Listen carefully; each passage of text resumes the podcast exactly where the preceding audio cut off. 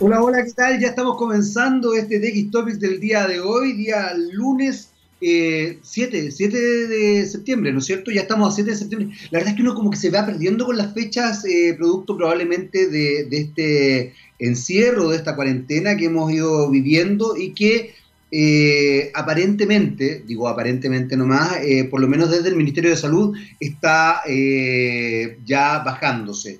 Eh, ayer veía eh, la entrevista a la presidenta del Colegio Médico, la doctora Siches, Isquia Siches, y la verdad es que eh, no me dio la sensación de que fuera todo tan auspicioso como lo plantea el gobierno. Pero bueno, esas son cosas que vamos a dejar ahí en, en el tintero porque hay otros espacios, además acá en la radio, que se focalizan fundamentalmente en esa área. Quiero contarte que justamente, producto de esta, toda esta situación, Aguas Andina está preocupado por ti. ¿Sabes por qué? Porque se pregunta lo siguiente, ¿tu consumo de agua potable ha variado?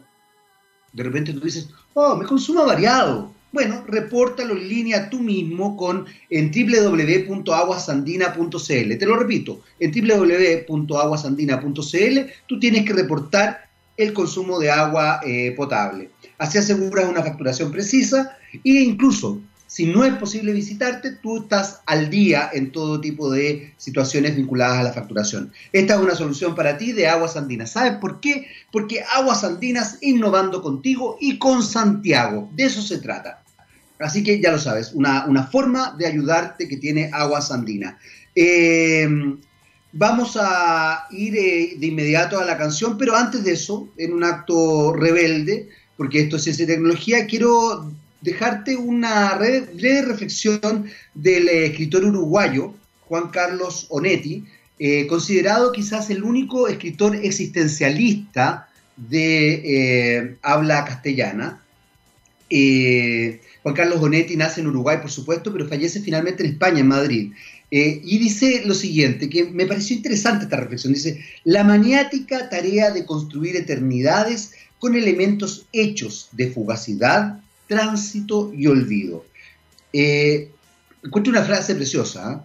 y efectivamente siempre estamos tratando de construir la idea de que somos eternos, y la verdad es que nuestra vida está compuesta de momentos, de momentos fugaces, del transitar por la vida y obviamente de olvidar algunas cosas. Entonces es raro, es raro, pero bueno, esto tiene que ver con la existencia. Quería entregárselo a ustedes, la maniática tarea de construir eternidades con elementos hechos de fugacidad, tránsito y olvido. Un pensamiento de Juan Carlos Bonetti, escritor uruguayo, eh, considerado por algunos el único escritor eh, existencialista de habla castellana. Eh, ahora sí, vamos con algo de música porque ya se viene un tema tremendamente interesante. Hoy día vamos a hablar de educación, de innovación en la educación y para eso vamos a estar con David Viera, director del modelo pionero de Anglo American, en la primera parte del programa. Vamos con Guns N' Roses y Welcome to the Jungle, que es como bienvenido a la ciudad en realidad. Welcome to the Jungle, Guns N' Roses. Eh, ya estamos de vuelta, ya estamos de vuelta y eh, David te voy a contestar, yo creo que es un camión que pasó por el lado de, del Gabo Cedres eh, más que por el lado tuyo. Por si acaso, es porque David Viera, que ya está con nosotros, nuestro invitado del día de hoy, director del modelo pionero de Anglo American, eh, acaba de escuchar un camión. Y lo quería transparentar porque estábamos justo conversando cuando entramos al programa. ¿Cómo estás, David? Qué bueno tenerte de nuevo acá para hablar un rato de educación, me encanta. Sí, qué entretenido, Jaime, un gusto, gusto saludarte, a todos los, la radio escucha también ahí, eh, así que súper entretenido volver a hablar de educación un día lunes por la mañana. Me encanta, me encanta que hablemos de educación porque además la educación, eh, yo encuentro que la educación y aprender son de las cosas más entretenidas que hay en la vida. Y la gente tiende a descalificarla y a satanizarla. Eh, yo siempre creo que, creo que te conté la historia, pero yo, por ejemplo, en primero medio tuve una profesora de matemáticas horrorosa, horrorosa, horrorosa, horrorosa, horrorosa, horrorosa, creo que la peor experiencia que he tenido en mi vida, eh, y me hizo odiar las matemáticas. Afortunadamente, ella al año siguiente no estaba, y contrataron a otra profesora de matemática, a ella sí la voy a mencionar, Guillermina Becerra, una mujer maravillosa, eh, y la Guillermina me hizo amar las matemáticas. Si bien yo no me dediqué al mundo de las matemáticas, soy evidentemente humanista, eh, me fue estupendo en matemáticas, eh, aprendí muchísimo, y incluso me fue muy bien en la prueba de aptitud académica, yo di la prueba de aptitud académica, y, la verdad es que le tomé un cariño tremendo y, me gustaron las matemáticas. Eh, no me dediqué a eso. Lo que quiero decir es tan importante la educación, es tan importante quién te la entrega, cómo te la entrega, desde dónde te la entrega. Eh, y, en ese aspecto eh, creo que este es un espacio para que podamos reivindicar también el concepto de que educarse es una lata, porque fíjate que dentro de todo lo que leía, porque vamos a hablar hoy día de un webinar que ustedes van a hacer, un seminario. exacto. Eh, hay algo que me encantó de, lo que me mandaron y es que la educación para mí, al igual que evidentemente para ti, para Anglo American y para todas las personas con las que van a trabajar este seminario, es el motor de desarrollo de nivelar la cancha. Para mi gusto es la educación básica, básica, básica, básica. Lo que hay que, primero que nada, cambiar y reestructurar. Y educación de calidad. Y bueno, yo aquí me voy a mandar un pequeño eslogan, pero también creo que tiene que ser gratuita. pero eso ya, eh, corro por colores propios. Vamos primero por la calidad. David, cuéntame un poco de qué se va a tratar este seminario, que además es, muy luego, es, el miércoles, el miércoles este a las 9 de la mañana. Sí, este miércoles a las 9 de la mañana. Es un seminario eh, que busca justamente reivindicar lo que tú estás planteando, pues, la, educación de calidad, donde todos los estudiantes tengan acceso, en un contexto además difícil, pues, porque estamos en, en plena pandemia y, tener acceso a la educación no es algo tan obvio como lo era sin pandemia. Eh, estar conectado a, un profesor o una profesora tan entretenida como Guillermina, yo me acuerdo de mi, de mi profe, el, profe Hernán Salas, que aprovecho de mandarle un gran saludo, eh, profes que son transformacionales y que, claro, en contextos de pandemia muchos estudiantes no simplemente no pueden acceder a ello. Eh, hay desconexión, muchos estudiantes también eh, lamentablemente no tienen quizás las condiciones en sus casas para poder eh, llevar una, manera de trabajo o poder concentrarse en su estudio. Eh, los profes sabemos, a partir de también nuestras propias indagaciones y diagnósticos que hemos hecho, que los profes también están súper sobrepasados, porque mm. entre que hay que aprender estas nuevas tecnologías, hay que aprender los nuevos dispositivos de, de trabajo a distancia, eh, es, re difícil. Entonces, justamente ese tipo de, temas eh, son los que queremos abordar en, el, en, este seminario que tenemos el día, el día miércoles, poniendo harto foco en cómo eh, se puede también entender que en el proceso de, aprender, en la, educación, intervienen además de los profes, intervienen las familias, se tienen que ser parte de las comunidades, eh, hay un, conjunto de actores súper importantes y relevantes que, finalmente hacen que la educación sea posible.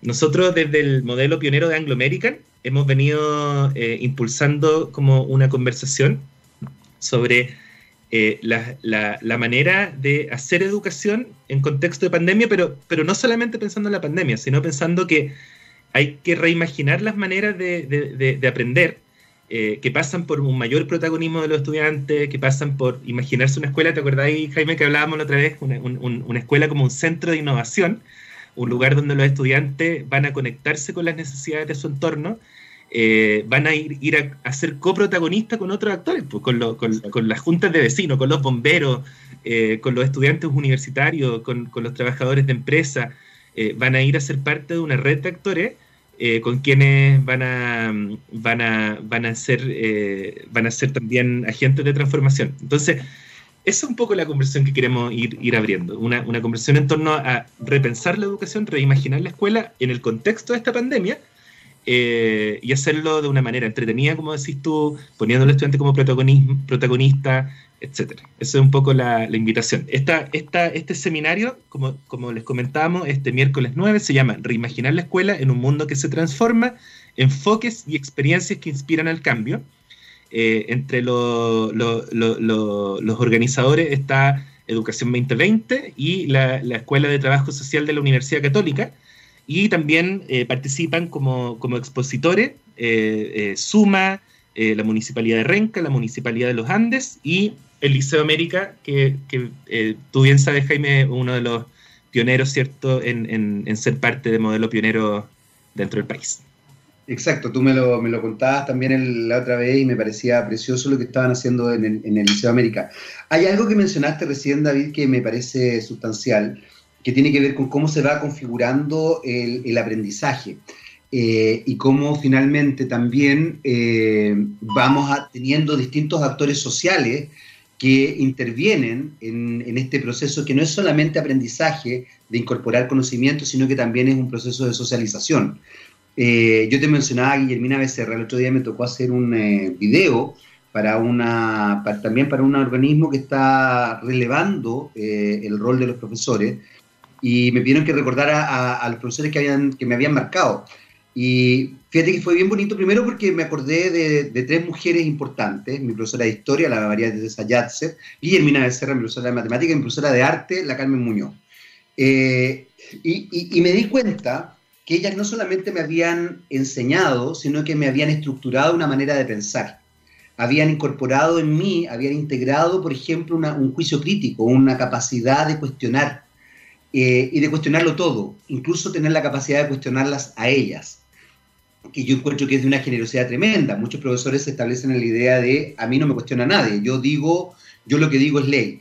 Y entonces a raíz de lo que decías, David, pensaba también en cómo eh, muchas veces, a mí me pasa, por ejemplo, haciendo clases, yo hago clases en la universidad, no hago clases en los colegios, y creo que es, un desafío eh, mayor. Si bien hacer clases en la universidad es un desafío, colegio creo que es un desafío mayor, por todo lo que implica también los procesos de crecimiento propio de los niños psicoemocionalmente, ¿no?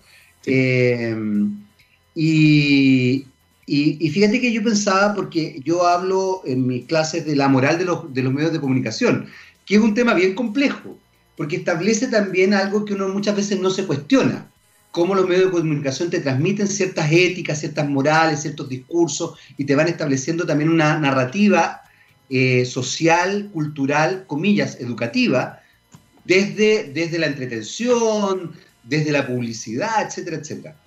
Eh, y me ha pasado más de alguna vez que mis alumnos, eh, por, por, sus historias únicas, como dice Chimamanda Adichie, mm. eh, una escritora nigeriana, por si acaso, si no la conocen. Sí, maravillosa. es maravillosa. americana. ¿Ah? Americana. Es uno de sus libros. Claro, Americana es un libro maravilloso. El libro. que, cuenta cuando ella se fue a Estados Unidos a estudiar y todo el cuento, ¿no? Una historia preciosa. Bueno, el peligro de la historia única es ese, que tiene que ver con lo que tú decías, David, que de repente uno puede abrir la cabeza, pero los, hogares o los amigos la cierran de nuevo. Entonces es, una, es un trabajo tan sutil, tan de joyería, tan delicado, que es sorprendente. ¿Cómo se fue configurando esto y, van a seguir haciendo estos seminarios? Eh, hay que aclarar además que el seminario es gratuito, ¿ah? es completamente gratuito y eso me parece también maravilloso. Son varias preguntas. ¿Cómo, ¿Cómo se fue configurando esta idea? Si van a seguir haciéndolo y también obviamente en algún minuto, David, por favor, dinos dónde nos metemos para este, este miércoles a las 9 de la mañana. Sí.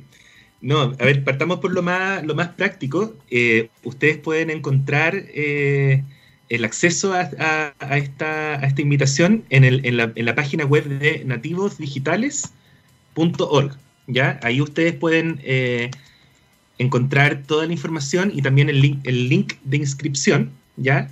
Porque ahí con nuestros socios de, nativosdigitales.org estamos eh, eh, produciendo esto para que mucha gente se pueda sumar. Es una invitación completamente gratuita, es un webinar abierto a todos los que quieran participar, así que simplemente entren a nativosdigitales.org y van a encontrar, van a encontrar la invitación, ¿ya? con respecto a lo que, a lo que tú planteas, este, este seminario es parte, es, parte importante de, modelo pionero. Ya, modelo pionero, como yo, yo te comentaba, es uno, uno de los eh, de los programas estrellas de Anglo American en educación, eh, que, además tiene unos, tiene unos socios súper potentes. el, seminario pasado lo organizamos, recuerdas tú, con, con la Embajada de Finlandia, ¿ya? Eh, pero nosotros dentro de nuestros socios también tenemos al Dana Laster, a Educación 2020, a Suma, a Duoc UC, a la CPC, a eh, School of Tech, a Tu Clase, Tu País, a distintos actores con quienes nosotros hemos ido construyendo modelo pionero que es básicamente una manera de educar o una manera de eh, promover el aprendizaje que de alguna forma cambia el paradigma de, de, una escuela tradicional que quizás está muy enfocada en, el traspaso de contenido a una escuela donde el protagonista son los estudiantes, ¿ya?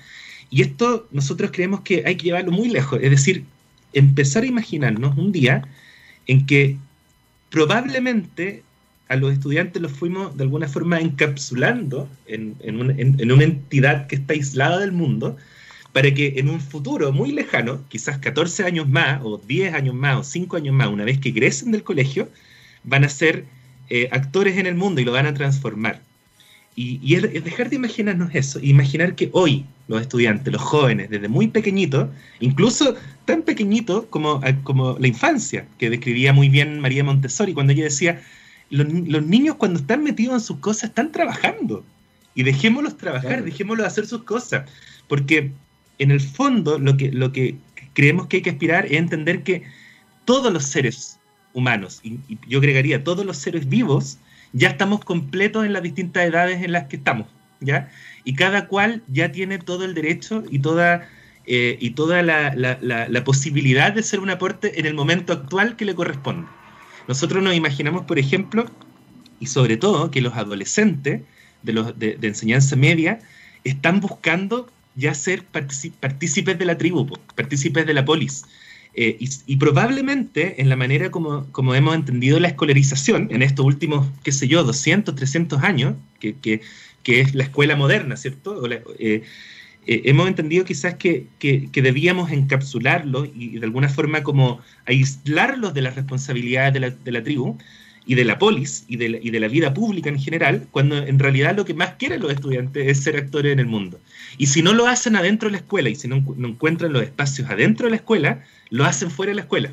Lo hacen a través de las tribus urbanas, eh, muchas veces los estallidos sociales tienen un componente juvenil bien importante que también tiene que ver con estas ganas de, tener un protagonismo.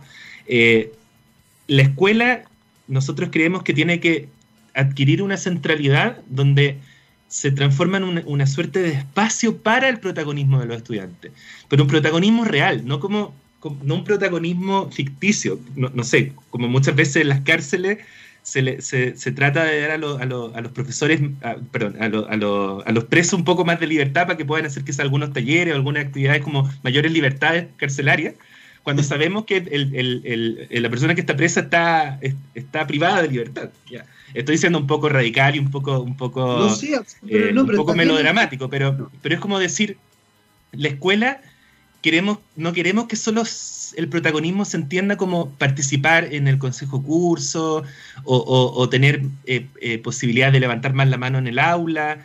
No es como el, el, protagonismo que le vamos a dar dentro de la escuela, en un espacio que está aislado del mundo, sino todo lo contrario, es pensar que la escuela está relacionada con el mundo, que la escuela es un actor relevante del territorio, por ejemplo, que los estudiantes desde chicos, por ejemplo, pueden estar creando innovaciones que van a ser de aporte relevante para el país y quizás van a estar encadenados y van a estar incubándose para que luego una empresa, un centro de innovación de una universidad o, a través de distintas pasantías o a través de un trabajo concreto en una organización social, van a, van a tomar forma y van a empezar a adquirir eh, valor territorial. ¿ya? Entonces, eso es un poco lo que buscamos, es como realmente construir una, una escuela en la que los jóvenes sean protagonistas y en ese trabajo estén tremendamente vinculados con los distintos actores del territorio, con la familia, por ejemplo.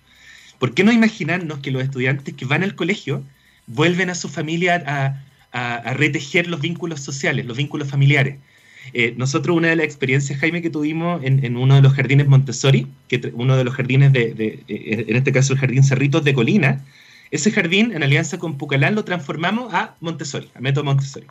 Y uno de los apoderados, de la apoderada me decía que el niño que tiene, que, que chiquitito, pues estamos hablando de, eh, cuatro años, cinco años, eh, llegaba a la, casa y le decía a la mamá, mamá, eh, yo creo que tenemos que celebrar la Navidad de una forma distinta. Quizás no, quiero regalo, pero quiero que, nos juntemos y que celebremos como familia. Entonces, lo que ella, lo, que la apoderada nos retrataba y le llamaba mucho la atención, era cómo el niño, desde la escuela, venía como un agente también de transformación a su propia familia, porque también er, estaba, estaba ya en un lugar en que ayudaba a recomponer los vínculos, a pensar en, que las festividades son un, momento para encontrarse en familia más que para, para el consumismo. Eh, entonces, creo, y estoy convencido de esto, Jaime, que que los, niños y los jóvenes pueden ser protagonistas desde su respectivo lugar o coprotagonistas del bien común, coprotagonistas de una sociedad más justa. Y eso no hay que esperar que sea muchos años más, una vez que crecen, sino que eso puede ser en el momento presente también. ¿Sabéis que estaba varias cosas que me encantan? Primero, el otro día me tocó entrevistar a, a María José Herrera Lillo, que trabaja en, la red Sename, eh, que ya es una situación bien compleja por todo el cuestionamiento que tiene, y ella me decía una cosa bien interesante. Primero que la infancia, que, saquemos ese discurso a propósito también de los medios y también de la agenda, no solamente la agenda mediática, sino que la agenda política, que establece la idea de que eh, los niños son el futuro de Chile. Los niños son el presente. Yo creo que parte de, ciertas dinámicas comunicacionales que tenemos que cambiar radicalmente y erradicar de nuestra cabeza y de nuestro lenguaje es justamente decir que los niños son el futuro. Los niños son el presente, son ahora. Y ahí hay algo que, es muy importante respecto a lo que tú estabas diciendo. Por otro lado, es bien interesante lo que planteabas de, los niños trabajando de esta, eh, de esta mujer eh, Montessori. Se me olvidó el, nombre. Eh, Pucalar. Colegio eh, no, no, no, pero de, la que decía que los niños trabajaban, que los niños cuando estaban... Ah, María Montessori. María Montessori. María Montessori, eh, porque me acordé de un eh, pediatra, psicoanalista, muy importante dentro de las nuevas tendencias y teorías del psicoanálisis infantil, que justamente dice, nunca pares el juego de un niño. Él dice, don't stop the game, no parar el juego. y es muy bonito eso, porque en definitiva ¿Cuántos padres eh, y también educadores lo que hacen es que en vez de incentivar el imaginario, lo restringen? Eh, no entendiendo que además los niños tienen una capacidad que a mí me encanta. Sí, hay niños que pueden ver una película y, establecer un vínculo fantasioso que puede ser riesgoso, pero muchos niños tienen perfecta conciencia del límite de la realidad y la fantasía. Es sorprendente. Ellos mucho más que uno. O sea, mi experiencia, por lo menos con mis hijos, era que yo de repente les le, abría un mundo de fantasía, entonces me decían, sí, pero eso es fantasía. O sea, como, como, como también esta, otra cosa es la realidad, y eso no significa que no podamos jugar, no podamos imaginar, no podamos desarrollar, y eso, eso también es maravilloso. Entonces, me parece que son elementos eh, muy, muy potentes. Retejer, como tú decías, en los vínculos sociales es sustancial.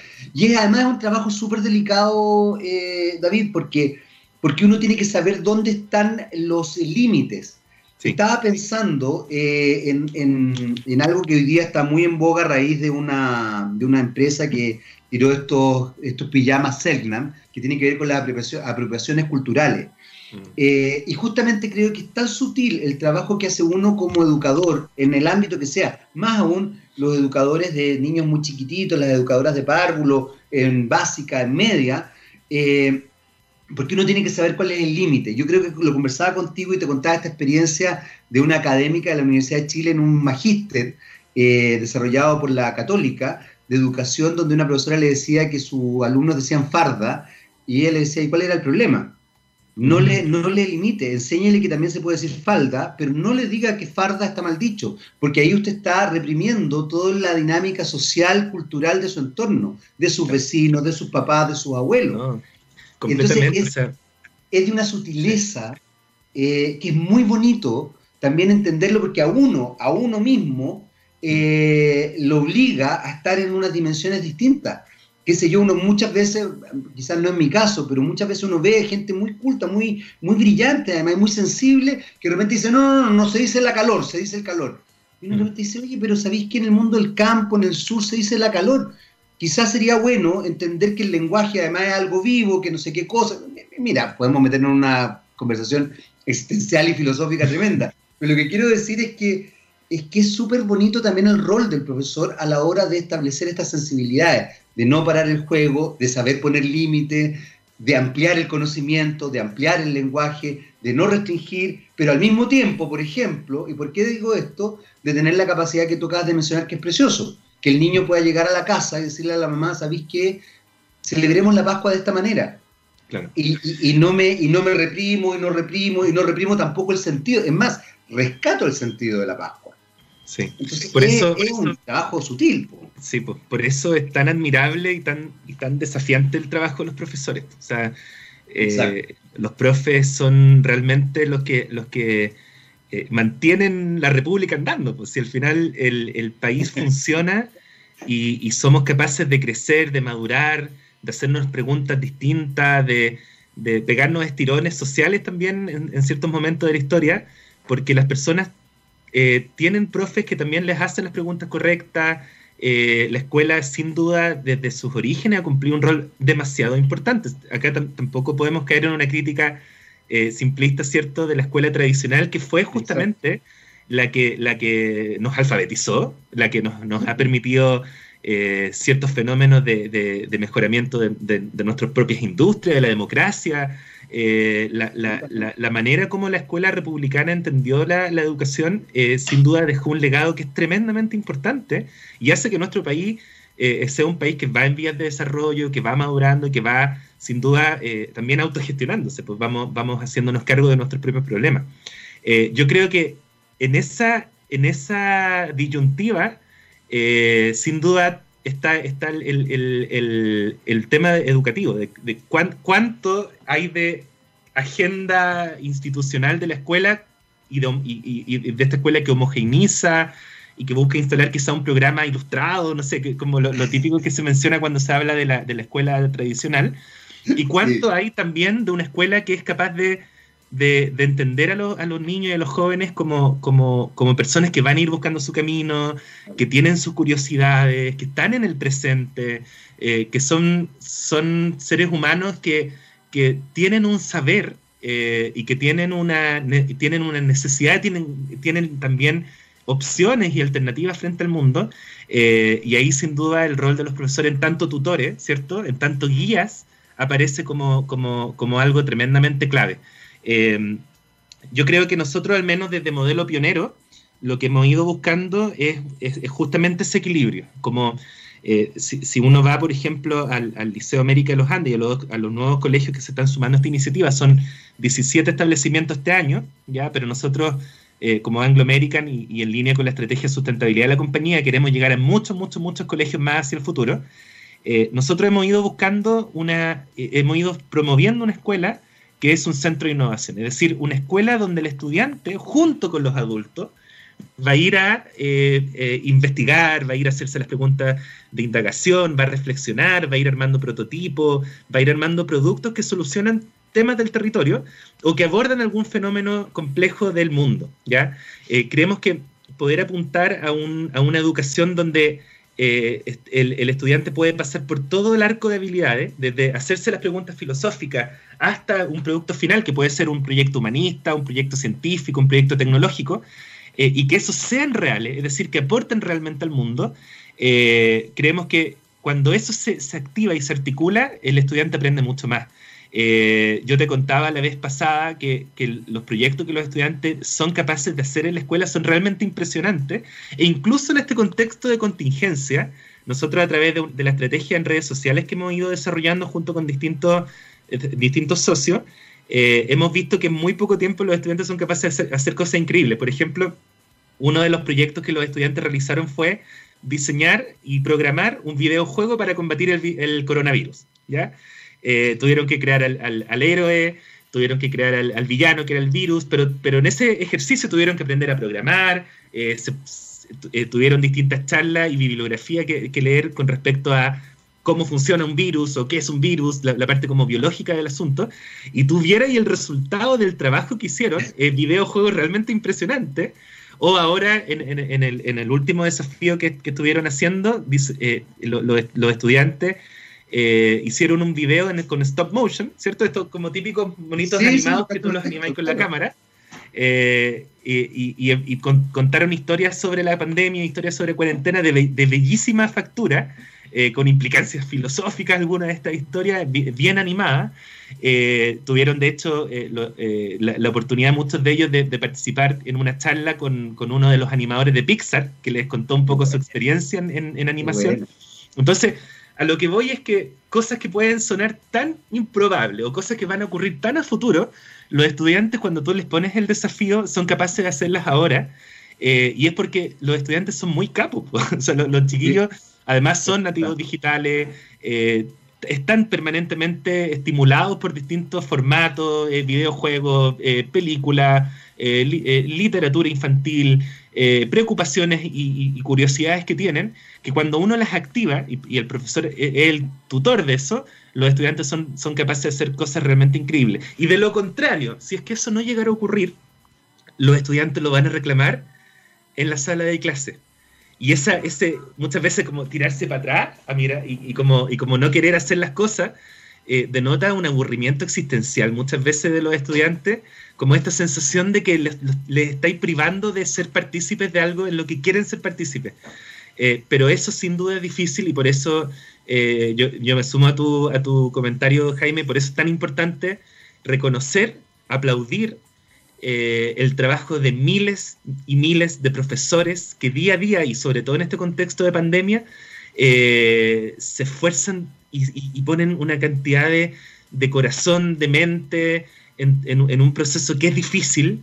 Eh, y, yo creo que sin duda con, toda esa energía y toda esa sabiduría que los profesores ponen al día a día a disposición del país, eh, el, escenario de pandemia va a ser mucho mejor de lo que podría haber sido eh, sin profes comprometidos, que se están autoeducando y están autoaprendiendo en nuevas plataformas y además incluso están innovando, están buscando nuevas maneras de, hacer educación, están buscando la manera de, darle y transferirles el protagonismo a los estudiantes en sus casas. sabemos que hay muchos estudiantes que en su casa están haciendo rutinas de ejercicio, actividades físicas, eh, que están escribiendo literatura, otros estudiantes que están animando videos, eh, que están eh, haciéndose las grandes preguntas. Entonces, creo que la escuela sin duda tiene un, rol fundamental, pero también creo que entre todo y, un movimiento que, que sin duda viene del mundo de los profesores, hay que, hay que, dar, eh, hay que dar una manito para que, para que ese movimiento realmente eh, conduzca a una actualización de la escuela, si uno quisiera decir, una, actualización a los tiempos en que estamos viviendo y a los desafíos también que se nos, que se nos vienen. Oye, eh, David, ¿qué quieres que te diga? Me, encanta siempre lo que ustedes están haciendo. Me gustaría desde ya ver la posibilidad, tú sabes que yo aquí no, aquí no mando, ¿ah? de que te contactes con, eh, o que se contacten, no sé quién, quién se contacta en esta especie de nebulosa, para que tengamos una conversación después del webinar del miércoles 9 de septiembre a las 9 de la mañana para contarme cómo, cómo les fue, qué hicieron y todo el cuento. Se nos fue el pues. tiempo, David, así que... se nos fue el tiempo y, simplemente reforzar la invitación, también hay un link más directo, ya que son estos típicos links más difíciles de, de explicar, porque es, es eh, eh, event webinarjam.com slash channel slash innovación educativa, ¿ya? Pero también en las redes sociales, ustedes, mira, si, si lo buscan y lo googlean, lo van a encontrar. Eso te digo que sí. Eh, exacto. Reimaginar la escuela en un mundo que se transforma, todos invitados, con nuestro socio en, en, en, en la vocería de modelo pionero va a estar eh, contando, contando también la mirada desde Modelo Pionero Nicole Cisterna, que, que, es la directora de estudios e innovación de Modelo Pionero de Anglo American, eh, una, tremenda, una tremenda profesional eh, con, con, mucha, mucha experiencia en, el mundo de la educación, junto con otros panelistas increíbles, entre ellos también el director Franco Núñez, ¿cierto?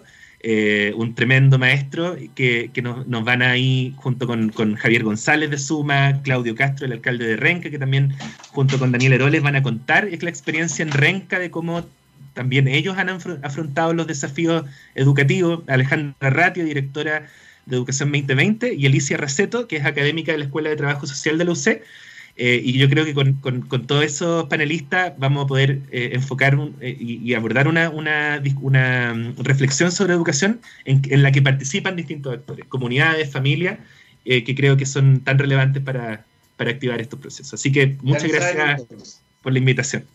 Nos estaremos Gracias a ti, David, por, habernos acompañado hoy día. Ya lo saben, entonces, reimaginar la escuela para transformar el mundo, reimaginar la escuela en un mundo que se transforma, enfoques y experiencias que inspiran el, cambio. David, un placer siempre contar contigo. David Viera, director modelo pionero de Anglo American. Muchas, muchas gracias. ¿ah? Muchas gracias. Nosotros hacemos una brevísima pausa. Eh, nos vamos con Lita For y Kiss Me Deadly y volvemos. Muy bien, ya estamos de vuelta y la verdad es que sí, fuimos víctimas de lo que ocurre cuando se hacen eh, estas eh, dinámicas remotas. Nos costó contactarnos con eh, nuestra siguiente invitada, Carola Vega Echeverría, directora y cofundadora por la corporación en la ciberseguridad. así que vamos a reagendar esta conversación con ella porque ya se nos acabó el tiempo, no nos vamos a, a hacer los lesos respecto a eso. recordarles que eh, hay eh, dinámicas bien, bien interesantes a la, a la, hora de establecer el tema de la educación y también, por lo mismo, tratar de fortalecer la conversación que tuvimos recién con David Viera, director del modelo pionero de Angloamérica. Eh, es muy importante lo que está ocurriendo o lo que va a ocurrir este miércoles 9 de septiembre a las 9 de la mañana. Métanse ahí a la página de digitales.org, digitales, nativosdigitales.org nativosdigitales.org en la página web para incorporarse e inscribirse en este seminario que se plantea desde la siguiente frase, reimaginar la escuela en un mundo que se transforma, enfoques y experiencias que inspiran el cambio. Eh, recordar también que esta es una transmisión gratuita eh, y desde cierto punto de vista, a raíz de lo que hablábamos con David, eh, tenemos que incorporar esta idea fundamental de entender que la educación de nuestros niños y adolescentes y también jóvenes es un proceso continuo donde estamos todos involucrados.